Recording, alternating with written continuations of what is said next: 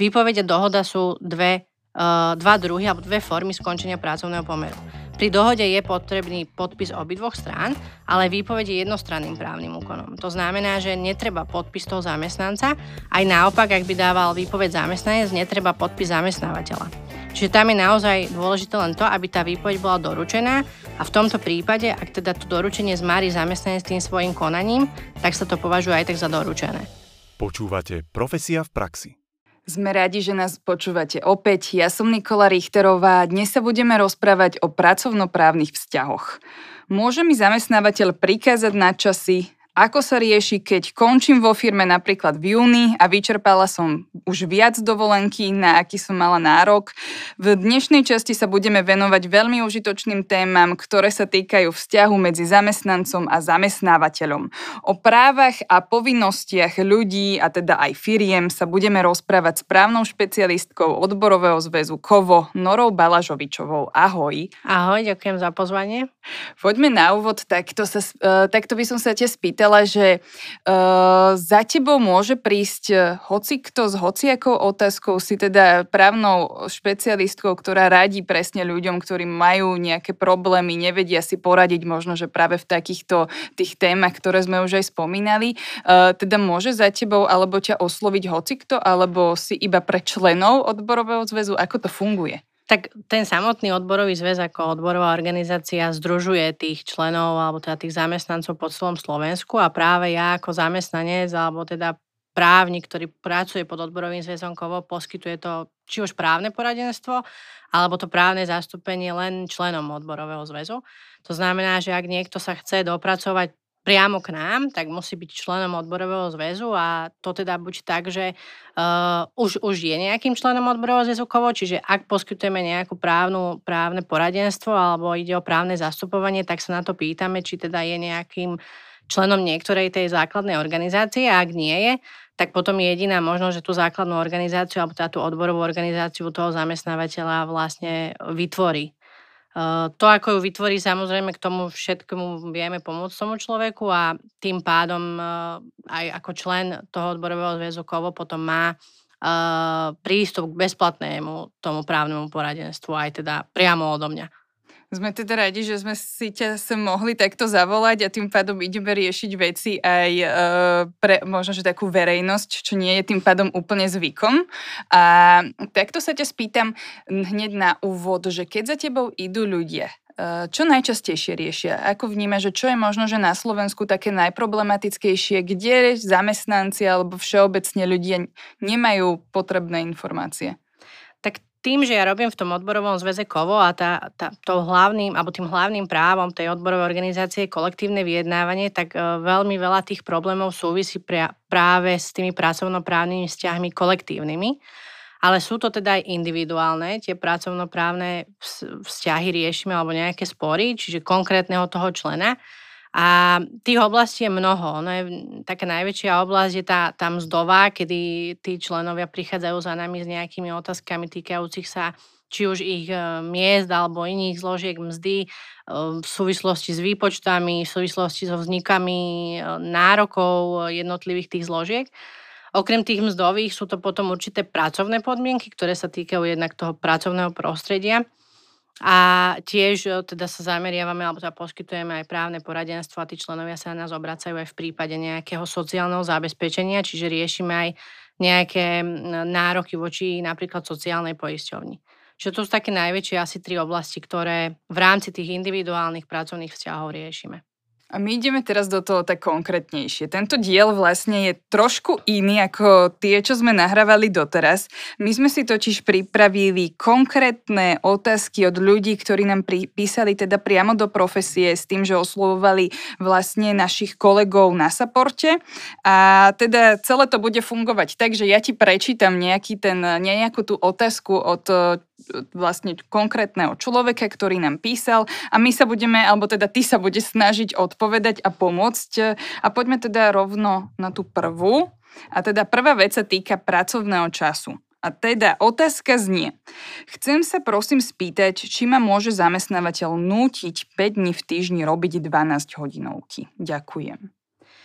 No táto otázka je veľmi uh, tak široko koncipovaná, pretože nevieme o tom človeku nejaké konkrétne, uh, konkrétne skutočnosti, ako tú pracovnú zmluvu má, čo v tej pracovnej zmluve konkrétne má, aký má či už ustanovený týždenný pracovný čas alebo nejaké iné podmienky.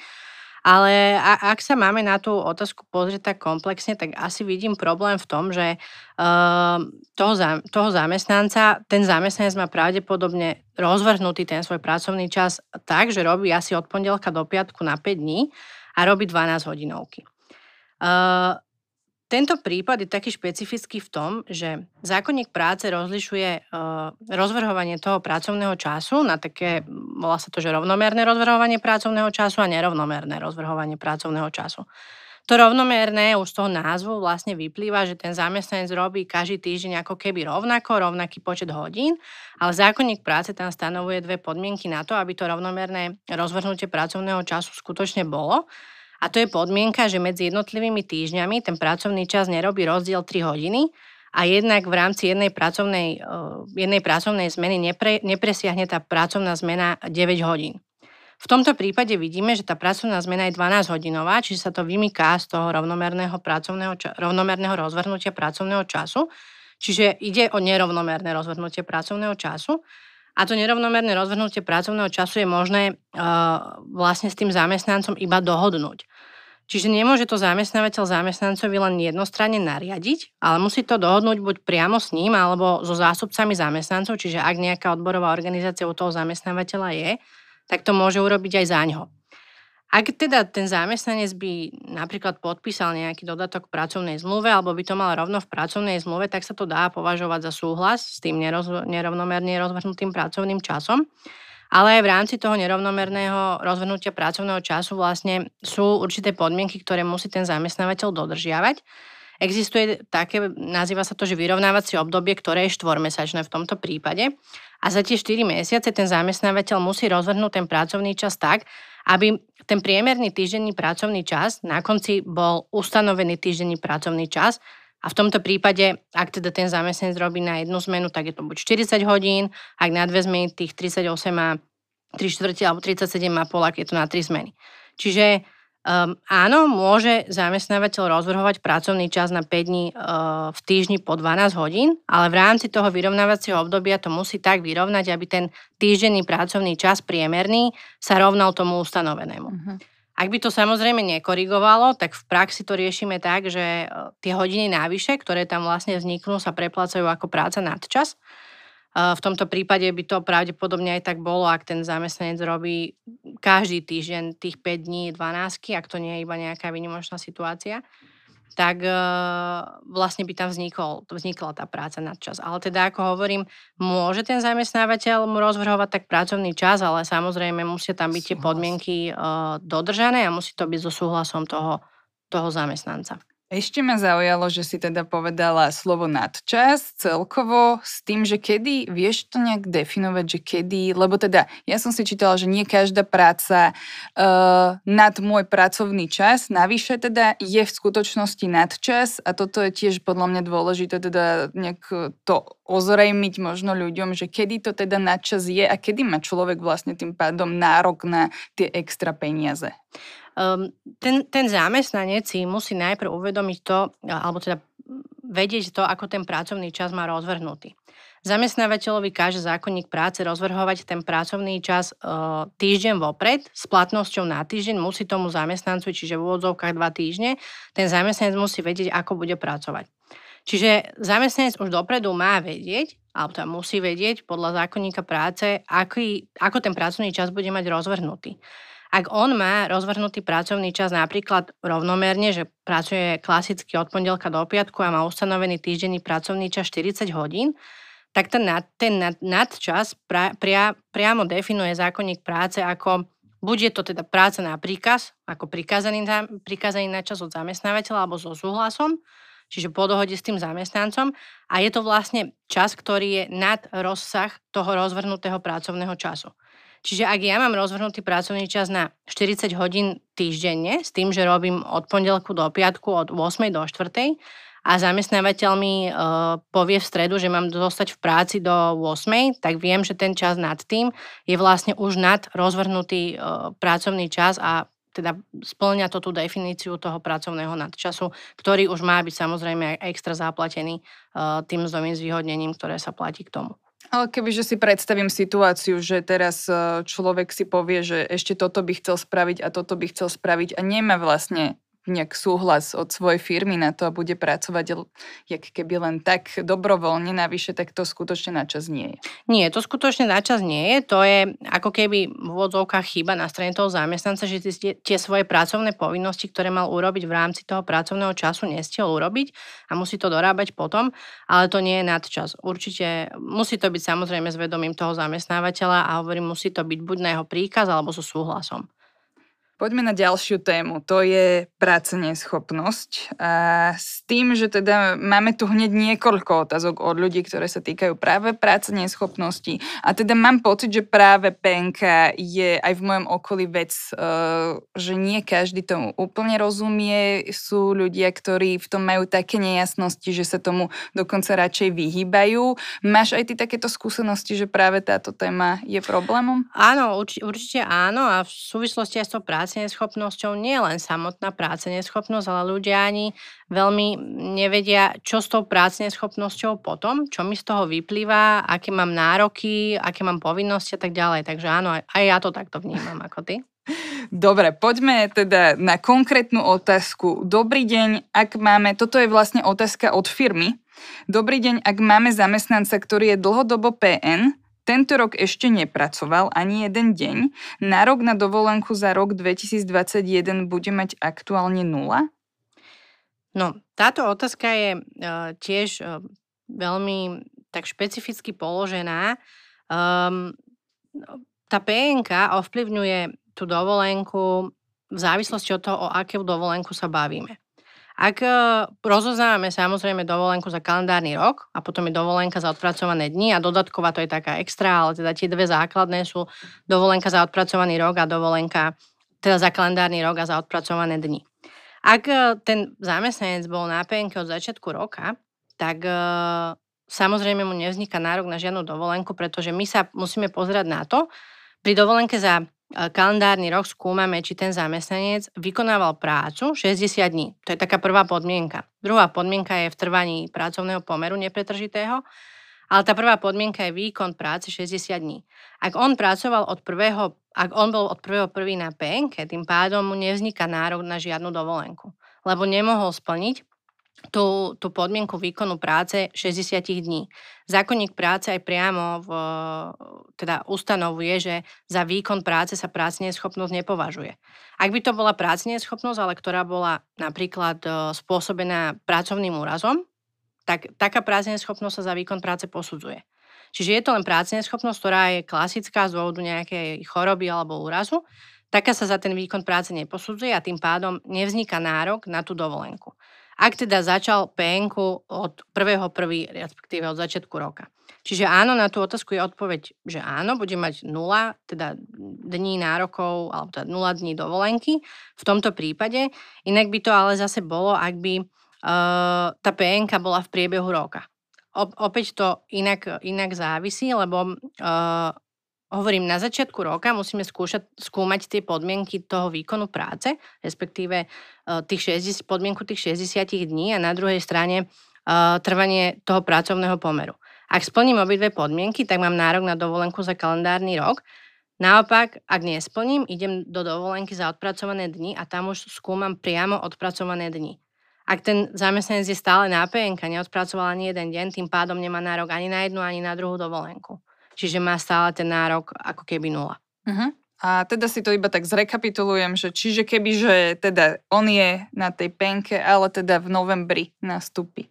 Ak by nastúpil v novembri na penku, tak si to myslela? Nie, v, v novembri, novembri nastúpi, nastúpi naspäť do práce. do práce. Ak v novembri nastúpi do práce, čiže mal dlhodobú penku, bolo to viac ako 100 dní, tak my odtedy, ako nastúpi do práce, skúmame opäť, vždy teda skúmame aktuálny stav, či splňa podmienky nesplňa podmienky na dovolenku za kalendárny rok, pretože nesplnil tých 60 dní výkonu práce, musíme ísť automaticky do dovolenky za odpracované dni. nesplnil ani odpracované dni, tým pádom nemá ešte stále nárok. Ak odpracuje 21 dní, čo mu vychádza do konca roka, tak má nárok na jednu dvanástinu z tej svojej dovolenky, mm-hmm. buď 4 alebo 5 týždňov. Čiže skúmame to takto. Zamestnávateľ má však právo tú dovolenku aj krátiť, ale nekráti sa dovolenka za odpracované dni, ale kráti sa len dovolenka za odpracovaný rok, teda za kalendárny rok. Čiže v tomto prípade by nekrátil mu tú jednu dvanástinu, ktorá by mu možno, možno vyšla možno dve dvanástiny za november a december, ak by to bolo 20 na 21 pracovaných dní. Ale ak by tam napríklad nastúpil do tej práce už v auguste a vznikol by mu nárok na dovolenku za kalendárny rok, tak tomu môže krátiť z dôvodu tej dlhodobej penky. Tam zase sa to kráti tak, že ak bol viac ako 100 dní, tak za tých prvých 100 dní penky sa kráti o 1 dvanastinu a potom každých 21 dní penky je to ďalšia 1 dvanastina. Čiže ak som bola na penke menej ako tých 100 dní, tak vlastne mi zamestnávateľ tú dovolenku nejakým spôsobom nekráti. Druhá téma eh, v teda súvislosti s práceneschopnosťou je teda práceneschopnosť a podpora v nezamestnanosti. A teda otázka je od, eh, od teda človeka, ktorý písal do profesie. Mm. Dobrý deň, mám odrobených e, dva roky nepretržite. Za ten čas som bol 3 mesiace na PN. Mám nárok na 6-mesačnú podporu? No, toto je taká špecifická teda situácia, kde sa bavíme o teda dávke v nezamestnanosti. Uh-huh. Tá mhm. dávka v nezamestnanosti, uh, alebo ten nárok na tú dávku v nezamestnanosti vzniká tomu človeku, ak v posledných tých štyroch rokoch, predtým ako sa zaradil do evidencie na úrade práce, uh, bol poistený uh, v nezamestnanosti minimálne 2 roky. Čiže pracoval Čiže 2 roky. ak pracoval 2 roky, tak a odvádzal teda poistenie v nezamestnanosti, poistné na poistenie v nezamestnanosti, tak v tom prípade vzniká ten, ten nárok na tú dávku v nezamestnanosti. V tomto prípade sa jeden rok poistenia rovná 365 dní uh, poistenia v nezamestnanosti. Uh, takže áno, ak, ak teda ten zamestnanec pracuje e, v súvisle dva roky a odvádza to poistné, tak vtedy vlastne tá dávka v nezamestnanosti, nárok na tú dávku v nezamestnanosti mu vzniká. Uh-huh. Dostali sme jednu, jednoznačnú odpoveď. Uh, ďalšia, ďalšia otázka. Teraz sa dostávame vlastne uh, k jednotlivým veciam, ktoré sa týkajú výpovede. Uh-huh. A idem rovno prečítať teda túto otázku. Dobrý deň, dňa 23. apríla mi oznámili výpoveď z organizačných dôvodov. Nepodpísala som ju, ale boli prítomní dvaja svetkovia, takže je platná. Výpoveď od 1. mája s výpovednou dobou 3 mesiace. Od 26. apríla som na penke, výpoveď mi však nebola doručená. Ani neviem, čo tam je napísané. Chcem sa spýtať, či naozaj platí. No, eh, čo sa týka výpovede, eh, hlavnou takou teda náležitosťou tej výpovede je, že tá výpoveď musí byť doručená. To doručenie výpovede priamo zákonník práce upravuje, kedy sa považujú písomnosti, ktoré sa týkajú či už vzniku, zmeny alebo zániku, v tomto prípade skončenia pracovného pomeru, ako sa medzi zamestnancom a zamestnávateľom doručujú. Pri zamestnávateľovi sa teda hovorí, že ten zamestnávateľ je povinný doručiť tú písomnosť, konkrétne teraz v tomto prípade tú výpoveď, tomu zamestnancovi buď na pracovisku, alebo v mieste, ktorému je známe, alebo je to prostredníctvom poštového podniku. A hovorí sa v zákonníku práce aj o tom, kedy sa tie účinky doručenia považujú e, za splnené. Uh, samozrejme, v tom, v tom pozitívnom by to bolo v prípade, ak ten zamestnanec prevezme tú, tú písomnosť, teda tú výpoveď, tak vtedy samozrejme sa to považuje do, za doručené, ale tie účinky doručenia sú splnené aj vtedy, ak k doručeniu nemohlo prísť vzhľadom na nejaké konanie alebo opomenutia konania toho zamestnanca a zmaril to, to doručenie. Čiže ak ten, dôsledkom toho konania zamestnanca bolo zmarené to doručenie, výpovede, tak vtedy tie účinky doručenia sú aj tak splnené. Čiže v tomto prípade, ak e, boli prítomní dva svetkovia a tá zamestnankyňa alebo ten zamestnanec si to odmietol prevzať, tak aj tak tá výpoveď sa považuje za doručenú a tá náležitosť je splnená. Čo sa týka toho nepodpísania, lebo tam tá, tá čo píše, neviem kto to je, či to je zamestnanec, ale pravdepodobne áno, uh-huh. uh, hovorí, že nepodpísal teda tú výpoveď, čo sa týka nepodpísania, ten podpis nie je potrebný, pretože toto si veľa zamestnancov aj míli, že výpoveď musí podpísať. To nie je pravda. Výpoveď a dohoda sú dve dva druhy alebo dve formy skončenia pracovného pomeru. Pri dohode je potrebný podpis obidvoch strán, ale výpoveď je jednostranným právnym úkonom. To znamená, že netreba podpis toho zamestnanca, aj naopak, ak by dával výpoveď zamestnanec, netreba podpis zamestnávateľa. Čiže tam je naozaj dôležité len to, aby tá výpoveď bola doručená a v tomto prípade, ak teda to doručenie zmári zamestnanec tým svojim konaním, tak sa to považuje aj tak za doručené. Toto, s týmto sa stretávam na tej teda aj opačnej strane, že e, zamestnanci sa obávajú toho, že keď budú dávať výpoveď svojim, svojej firme, tak im to ten šéf nepodpíše a že potom to nebude platné. Hlavne sa to teda týka, keď ju podávajú posledné dni v mesiaci, že potom čo sa bude diať, čiže nie je dôležitý ten podpis. Nie, dôležité určite je, nie. Ja sa s tým tiež v praxi stretávam, že veľmi veľa ľudí si míli výpoveď a dohodu, dokonca to spájajú a povedia, že dávajú výpoveď dohodou alebo podobné, podobne, ale, ale teda nie, je to rozdiel. Pri dohode, ak končím pracovný pomer dohodou, je potrebný podpis alebo teda súhlas obidvoch strán, pretože to je dohoda, je to dvojstranný právny úkon, ale pri výpovedi to tak nie je. Je potrebný iba uh, ten prejav vôle skončiť ten pracovný pomer z jednej strany. Čiže či dáva zamestnávateľ alebo zamestnanec výpoveď, netreba tam podpis tej druhej strany, lebo to je teda jednostranný právny úkon. Treba len, aby bola uh, doručená preukázateľne práve preto aj ten zamestnanec, ak by chcel končiť pracovný pomer, uh, výpovedou, buď ju teda donesie na personálne oddelenie, kde si nechá potvrdiť to doručenie, aby to vedel preukázať, že tá výpoveď bola doručená, alebo to pošle poštovým podnikom napríklad s doručenkou, kdežto tá doručenka sa mu vráti a bude to mať ako potvrdenie, že tiež tú výpoveď doručil tomu zamestnávateľovi. Tak teraz máme vlastne ďalšiu otázku, ktorá sa tiež týka výpovede, aj keď musím sa priznať, že teraz si vôbec nesom istá, že či to skôr nie je dohoda, dobrý deň, vedeli by ste mi poradiť, v práci mi idú dať výpoveď. Vo firme som pracovala cez 20 rokov, dávajú mi dve možnosti, buď okamžitú výpoveď, výpoveď dohodou a 23.4. od 23.4. a 10-mesačné odstupné. Takéto odstupné vraj vybavili odbory. Alebo keď neodídem hneď, tak trojmesačná výpovedná doba, ktorá začne plynúť od 1. mája a odstupné 4 mesiace. Od začiatku roka som odrobila iba 27 dní a inak som čerpala dovolenku, náhradné voľno a zvyšok som na 70% pracovala a strašia ma tým, že ak nezoberiem okamžitú výpoveď, tak mi potom bude odstupné vypočítané zo 70% mzdy, že sa mi zníži priemerný hodinový zárobok, nakoľko už vôbec nebudem chodiť do práce a budem doma do konca výpovednej doby, pretože nemajú pre mňa prácu. Vraj, ak skončím okamžitou výpovedou toho 23. apríla, odstupné mi bude vypočítané z priemerného mesačného zárobku vypočítaného za prvý kvart kvartál za obdobie od 10. mesiaca do 12. mesiaca, kde som pracovala ešte normálne. Neviem, čo si mám o tom myslieť, viete mi poradiť, ako postupovať. Je to celkom teda náročná situácia, jak som to um, čítala.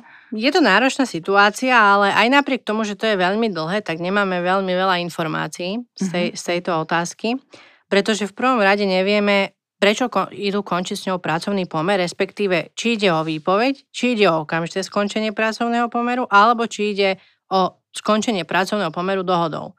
Pretože sa tam píše, že okamžitú výpoveď dohodou. To sú tri formy skončenia pracovného pomeru, čiže nie, buď, buď ako som už hovorila predtým, okamžité skončenie pracovného pomeru, výpoveď alebo dohoda. Predpokladám, ale že teda ide o výpoveď, lebo je vidieť z tej, z tej otázky, že pravdepodobne ten zamestnanec nechce končiť ten pracovný pomer, a, takže pravdepodobne ide o výpoveď. A taktiež dávajú na výber, teda, že či výpoveď alebo dohoda. Uh, tu si treba všimnúť, že zamestnankyňa teda hovorí o nároku na odstupné a vlastne hovorí o tom, že čo sa jej viac oplatí, či skončiť pracovný pomer tou výpovedou s nejakým odstupným, alebo dohodou, to, to je to, čo hovorí, že skončí pracovný pomer okamžite, to, to znamená podľa tej reči, že to má byť dohodou k určitému dňu. Je tu iba ešte zopakujem, že teda tá prvá možnosť je, že by už 1. maja nebola zamestnaná, ale mala 10-mesačné odstupné. Ano. A druhá možnosť, že by jej začala plynúť výpovedná doba od 1. mája, ktorá bude trvať 3 mesiace a dostane 4-mesačné odstupné. Áno, presne tak. Čiže ako hovorím, v prvom rade nevieme ten dôvod e, toho skončenia pracovného pomeru. Ak to je ale dôvod, ktorý zakladá nárok na odstupné zo zákona, uh, tak v tomto prípade, uh, lebo ako vidím, tá zamestnankyňa tam robila cez 20 rokov, to znamená, že to odstupné je najvyššie možné zo zákona. Pri zamestnankyňa teda hovorí o tom, že buď dohodou k určitému dňu a 10-mesačné obdobie, alebo výpovedná doba a 4, 4 4-mesačné to odstupné. Tu si treba všimnúť, že pri dohode hovorí 10, pri pri výpovedi hovorí 10, pri, nie naopak, pri dohode hovorí 10 mm-hmm. a mhm. pri výpovedi hovorí štvormesačné plus 3 mesiace odstupné. To znamená 3 mesiace výpovedná doba. To je 4 plus 3 je 7. Mm-hmm. Už keď si to spočítame, tak vidíme, že 10 je viac ako 7, čiže asi by sa jej oplatilo viac to skončiť pracovný pomer dohodou, lebo vždy bude 10 mesačné viac ako 7 mesačné, ak si to teda spojíme aj s tou výpovednou dobou. A čo sa týka toho priemerného hodinového zárobku, ten priemerný hodinový zárobok, ktorým sa to odstupné prepočítava, sa vypočítava z predchádzajúceho kvartálu. Čiže ak ona by skončila napríklad pracovný pomer dohodou k tomu 23.4., tak sa vypočítava priemerný zárobok od januára do marca za mhm. ten kvartál. Ak by skončila pracovný pomer uh, výpovedou 1.5. by začala výpovedná doba, trojmesačná to píše, tak by bolo, skončil by jej pracovný pomer vlastne v júli, uh-huh 31. júla a tým pádom by sa počítal kvartál druhý, čiže apríl, maj a jún. Čiže vždy je to kvartál, ktorý predchádza tomu obdobiu, za ktoré vlastne poskytujeme to odstupné. Tu si treba teda všimnúť, že ona hovorí, že pracovala iba na 70%, neviem prečo, z akého dôvodu. Predtým pracovala viac, ale pritom spomína ona mesiace uh, 10. až 12. Čiže roka. toto veľmi neviem na to odpovedať, že čo sa čo, kedy bude mať ten priemerný zárobok vyšší, ale na konci dňa stále hovoríme o tom, že dohodou je 10-mesačné, výpovedou 7 Čiže stále sa, aj keby ten priemerný zárobok bol či už prvý alebo druhý kvartál o trochu vyšší, tak stále by sa aj oplatilo to 10-mesačné, pretože tie priemerné zárobky sa ne, nelíšia o 2 či 3 eur alebo 5 eur na hodinu. Vždy je to mm, menšia čiastka, nie je to až také horibilné, čiže tie rozdiely by tam neboli až také veľké. Ale vždy teda sa oplatí 10 mesiacov oproti tým 7. Čiže určite by sme odporúčali to skončiť pracovný pomer dohodou, a, a zobrať teda to 10-mesačné odstupné, pretože na konci by to bolo aj tak stále viac ako tých 7. Uh-huh. Mhm. V súvislosti s odchodom z práce, či už teda výpovedou uh, zo strany zamestnávateľa alebo zamestnanca, často sa teda rozpr- alebo sa diskutuje o tom, že koľko trvá tá výpovedná doba, kedy je, kedy nie je. Toto vieš na to nejak takto odpovedať, že dať rady ľuďom, aby mali teda informáciu, že keď idú dať výpoveď, ako to funguje. Tak čo sa týka tej výpovednej doby, e, zákonník práce stanovuje presné, e, presnú dĺžku tej výpovednej doby a závisí aj od toho, či ten pracovný pomer končí zamestnávateľ alebo zamestnanec aj z akého dôvodu. Čiže presne tieto dĺžky výpovedných dôb si vedia nájsť v tom zákonníku práce len tu treba upozorniť na to, že bez ohľadu na to, či končí pracovný pomer výpovedou zamestnanec alebo zamestnávateľ, zamestnávateľ, tá výpovedná doba tam nastane. A tá výpovedná doba začína. Vždy sa to začína tým prvým dňom následujúceho mesiaca, kedy som tú výpoveď doručil. Čiže ak by som ja doručil výpoveď dnes, tak uh, mi začne ten, ten vlastne tá výpovedná doba od prvého dňa toho následujúceho mesiaca. Čiže bez ohľadu na to, či ten pracovný pomer končí tou výpovedou, ten zamestnanec alebo zamestnávateľ. Pri skončení pracovného pomeru dohodou a okamžitým skončením pracovného pomeru samozrejme žiadna výpovedná doba nie je. To sa výpovedná doba spája iba so skončením pracovného pomeru e, formou výpovede. Ideme na ďalšiu tému. Výpovede necháme výpovediami. A teda ďalšia otázka, ktorú máme pripravenú, sa týka nároku na dovolenku. Ja. A teda otázka znie. Dobrý deň, chcela by som sa spýtať, keď mám 9,5 dňa dovolenky a končím teraz v práci ku 1. júnu 2021. Ako to bude s dovolenkou? Lebo vraj ju môžu stiahnuť celú, či, či čo, za to, že do konca roka to nevychádza a to povedala ekonómka lebo som si nenašla nič k tomu. No to už jednoducho teda končí sa k 1. júnu a s tým, že teda 9,5 dňa dovolenky, ak tomu rozumiem správne, bolo vyčerpaných. No, ja si myslím z tejto otázky, že pravdepodobne tá, tá zamestnankyňa mala na výplatnej pásky, že, páske, že má 9,5 dňa dovolenky a bojí sa, že keď skončí pracovný pomer, tak e, tú dovolenku nejakým spôsobom jej stiahnu.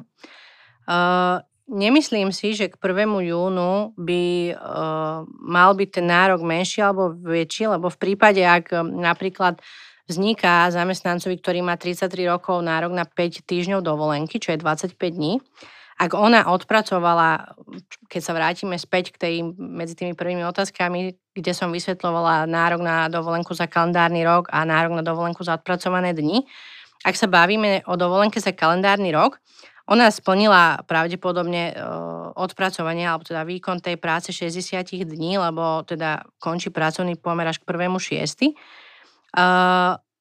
To je teda tá prvá podmienka, ktorú splnila na dovolenku za odpracovaný rok a tá druhá podmienka je trvanie, nepretržité trvanie toho pracovného pomeru a práve túto podmienku nesplní, pretože končí e, pracovný pomer k prvému šiesti.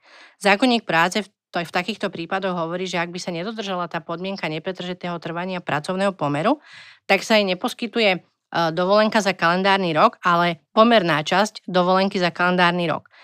V tomto prípade je to jedna dvanástina vždycky za každý jeden kalendárny mesiac. Čiže ak má nárok na dovolenku 25 dní, ak je to nejaká zamestnankyňa, teda, ktorá má 33 rokov veku a má 25 dní, 1 12 z 25 dní je, myslím, 2 dní dovolenky. A ak by teda sme hovorili o tom, že má nárok na jednu dvanástinu za každý kalendárny mesiac, tak je to vlastne za január, február, marec, apríl a maj to je 5 mesiacov, krát 2 dní dovolenky, to znamená 10 dní dovolenky by mala mať nárok, ak nič nevyčerpala samozrejme z nej. Zamestnávateľ ale nemôže ju sankcionovať tým, že končí pracovný pomer a teraz jej kráti dovolenku. Zákonník práce presne stanovuje podmienky, kedy môže zamestnávateľ krátiť dovolenku a dôvod skončenia pracovného pomeru nie je, že skončí, teda, že, že nejako kráti tú dovolenku. Čiže mala by mať ku skončeniu pracovného pomeru preplatených náhradou mzdy tých 10 dní dovolenky. Uh, pravdepodobne si to mília zamestnanci aj s tým, že na začiatku roka ten zamestnávateľ, keď nevie o tom, že zamestnanec chce skončiť pracovný pomer a predpokladá, že tú podmienku nepretržitého trvania pracovného pomeru ten zamestnanec splní, tým pádom dostane na začiatku rokov celý nárok na dovolenku. Čiže na začiatku roku v januári povie tomu zamestnancovi, že máš nárok na 25 dní dovolenky. Ale ak on skončí v polovici roka, tak mu povie, že nepreplatím ti, ti samozrejme 25 dní, ale len tú pomernú časť, čo je v súlade so zákonníkom práce, ale to nekráti dovolenku, ale len prepláca to, na čo naozaj na čo vznikol nárok, nárok mhm. samozrejme. Mm-hmm. Dobre, a teraz poďme na opačnú. Toto je vlastne prípad, že teda e, zamestnankyňa, ktorá končí v práci, tak dostane preplatenú dovolenku alebo ju ešte vyčerpá, e, teda v tej výpovednej. A a teraz si predstavme to, že presne sa mi stane, že som teda dostanem 20 dní dovolenky na rok a ja teda končím si to tak zjednodušme, e, k 36. čiže presne Aha. som odpoč- e, odrobila jeden pol rok, ale vyčerpala som 15 dní dovolenky. Teraz e, mám počítať s tým, že mi to zamestnávateľ bude nejakým spôsobom odratávať? No, uh, zákonník práce pamätá samozrejme na takúto situáciu pretože uh, aj v prípade, ak by ti nevznikol nárok na dovolenku na, na, taký, na taký počet a chcela by si si aj tak vyčerpať viac, zamestnávateľ môže dať čerpať zamestnancovi aj viac dovolenky, na aký momentálne má nárok, ak vzniká predpoklad, že do konca roka splní tie podmienky. Čiže môže takéto situácii prísť, že naozaj poskytne tomu zamestnancovi alebo to čerpanie dovolenky viac, ako má v tom momente nárok. A potom príde k tomu, že zamestnanec eh, skončí pracovný pomer eh, z nejakého dôvodu eh, a vlastne na tú dovolenku nárok nevznikol, lebo ten pracovný pomer sa skončil predčasne, s čím zamestnávateľ nerátal. Zákonník práce pamätaj na takéto situácie a hovorí, že v prípade, ak teda som vyčerpala tú dovolenku navyše a bola mi preplatená tou náhradou mzdy, tak som povinná ako zamestnanec tú náhradou mzdy tomu zamestnávateľovi vrátiť. Samozrejme, nevznikol mi na to nárok, čiže nemala som to mať ani preplatené a musím to vrátiť tomu zamestnávateľovi späť.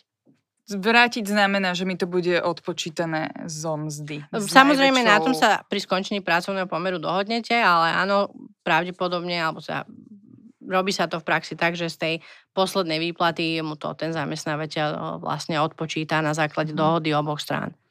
Poďme už teda k poslednej téme, a to je materská dovolenka. Máme tu ešte, pozerám, že dve otázky. A teda prvou je, e, dobrý večer prajem, chcel som sa spýtať, priateľka je od mája 2020 na úrade práce, ale predtým bola zamestnaná vyše 2 roky, ale kvôli pandémii bola prepustená. Teraz je v druhom mesiaci tehotenstva a tak som sa chcel informovať, či má nárok na materskú dovolenku. No, v tomto prípade teda dávky toho materského rovnako ako pri tej dávke v nezamestnanosti skúmame nejaké obdobia platenia poistného. V tomto prípade pri materskej sa skúma, skúmajú teda posledné dva roky pred pôrodom a za tieto posledné dva roky pred pôrodom musí tá zamestnankyňa alebo teda tá, tá tehotná žena byť nemocensky poistená najmenej 270 dní.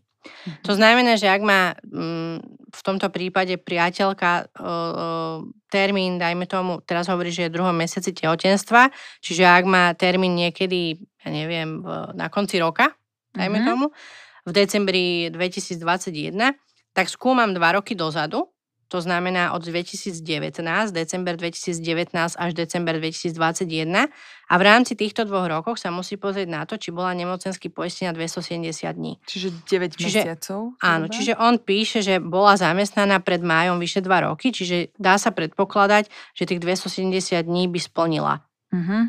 Tesne. Tesne. Bolo by to asi tesne, ale samozrejme to by sme museli presne vidieť, e, či bola zamestnaná, ako dlho, či to bolo nepretržite a či to nemocenské poistenie naozaj e, teda platila. Uh-huh. Druhá otázka je podobná. Či má matka nárok teda na materskú, keďže pred otehotnením bola na materskej dovolenke a potom bohužiaľ evidovaná na úrade práce, nezamestnaná a otehotnela. Či má nárok na materskú alebo nie? No, táto otázka je veľmi taká... Um, všeobecná. Všeobecná a, a veľmi sa mi podobá aj na tú otázku predtým, pretože suma sumárom sa pýta na to, či je vzniká nárok na matersku. Čiže odpoveď je rovnaká ako tá predtým. Musí si tá, tá matka pozrieť tie dva roky dozadu pred tým pôrodom a skúmať tie dni, teda či bola nemocensky poistená tých 270 uh, dní pričom do toho obdobia 270 dní sa započítava aj napríklad obdobie prerušenia toho nemocenského poistenia z dôvodu čerpania napríklad rodičovskej dovolenky. Čiže ak som bola na rodičovskej dovolenke počas toho obdobia, aj to sa mi započítava do tých 270 dňoch. V súvislosti s materskou sme ešte dostávali aj otázky, že či vzniká počas materskej dovolenky nárok na dovolenku zamestnávateľa. Áno, toto je veľmi jednoznačná otázka. Počas, počas teda materskej dovolenky vzniká plný nárok na dovolenku tomu zamestnancovi a zamestnávateľ dokonca nemôže ani z dôvodu materskej dovolenky krátiť tú dovolenku.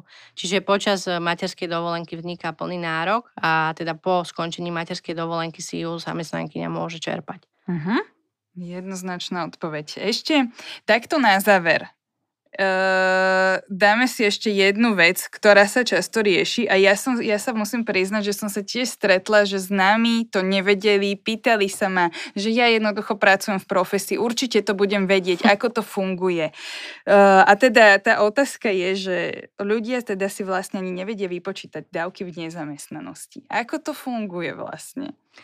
No dávka v nezamestnanosti uh, sa poskytuje vo výške 50% denného vymeriavacieho základu. A ako prídeme k tomu dennému vymeriavaciemu základu, to je tá otázka. Uh, zákon, teda o sociálnom poistení, presne stanovuje postup, ako sa k tomu dennému vymeriavaciemu základu máme dostať. A je to taký zlomok, kde si vlastne najprv v prvom rade spočítame tie vymeriavacie základy, z ktorého sme platili to poistenie v nezamestnanosti, čiže v úvodzovkách sú to hrubé mzdy, lebo z hrubej mzdy sa platí poistenie v nezamestnanosti. Čiže spočítame si hrubé mzdy a vydelíme to, ktoré sme teda dosiahli v určitom rozhodujúcom období, ktoré je rozhodujúce pre, to, pre ten vznik nároku na, na tú dávku nezamestnanosti a vydelíme to, toto číslo počtom dní toho rozhodujúceho obdobia. Samozrejme od toho rozhodujúceho obdobia musíme odpočítať, ak by sme boli náhodou na PNK počas toho obdobia, tak tieto dni si musíme odpočítať, pretože aj v tej hrubej mzde vlastne nám budú chýbať. Čiže aby sa to dorovnalo, ten zlomok, musí sa odpočítať tie dni aj od toho rozhodujúceho obdobia. Čiže hore počítam tie hrubé mzdy, z čoho vlastne platila som poistné, v neza, poistné na poistenie nezamestnanosti a dole dávam počet rozhodujúceho obdobia, z ktorého to vlastne vypočítavam. Z toho si spravím 50% a to mi vyjde dávka v nezamestnanosti. A to rozhodujúce obdobie? Rozhodujúce obdobie je veľmi špecifické pretože zákon o sociálnom poistení hovorí o viacerých mm, formách alebo viacerých situáciách, kedy sa aké rozhodujúce obdobie berie do úvahy. Čiže nedá sa všeobecne povedať, že toto bude rozhodujúce obdobie pre pre výpočet dávky v nezamestnanosti takého zamestnanca, ale každý sa v tom rozhodujúcom období musí nejako nájsť a podľa toho, ako, ako mal odpracované a sú tam rôzne, rôzne situácie, ktoré to ovplyvňujú. Dobre, ale teda ja si tým pádom takýmto spôsobom vypočítam nejaký ten priemer, z toho dám 50%, ja to vypočítam z hrubej mzdy a tých 50% ja už dostávam vlastne ako v čistom, ako tú dávku v nezamestnanosti. Áno, to je, to je moja dávka v nezamestnanosti, uh-huh. ktorú mi bude vlastne sociálna poisťovňa poskytovať. Verím tomu, že teraz už aj v tejto téme minimálne môjim známym uh, sme pomohli a teda pomohli sme aj poslucháčom, ktorí majú teraz viac informácií naozaj v dosť pestrej ponuke otázok, ktoré sme dneska rozobrali. Takže ja ti ďakujem veľmi pekne, že si si dala tú námahu a prišla do nášho podcastu a teda verím, že, že našim posluchačom uh, si pomohla a teda ja si myslím, že si poskytla veľmi teda dôležité informácie. Ďakujem za pozvanie. S našimi poslucháčmi sa počujeme pri ďalšom dieli. Majte sa zatiaľ veľmi pekne. Dovidenia.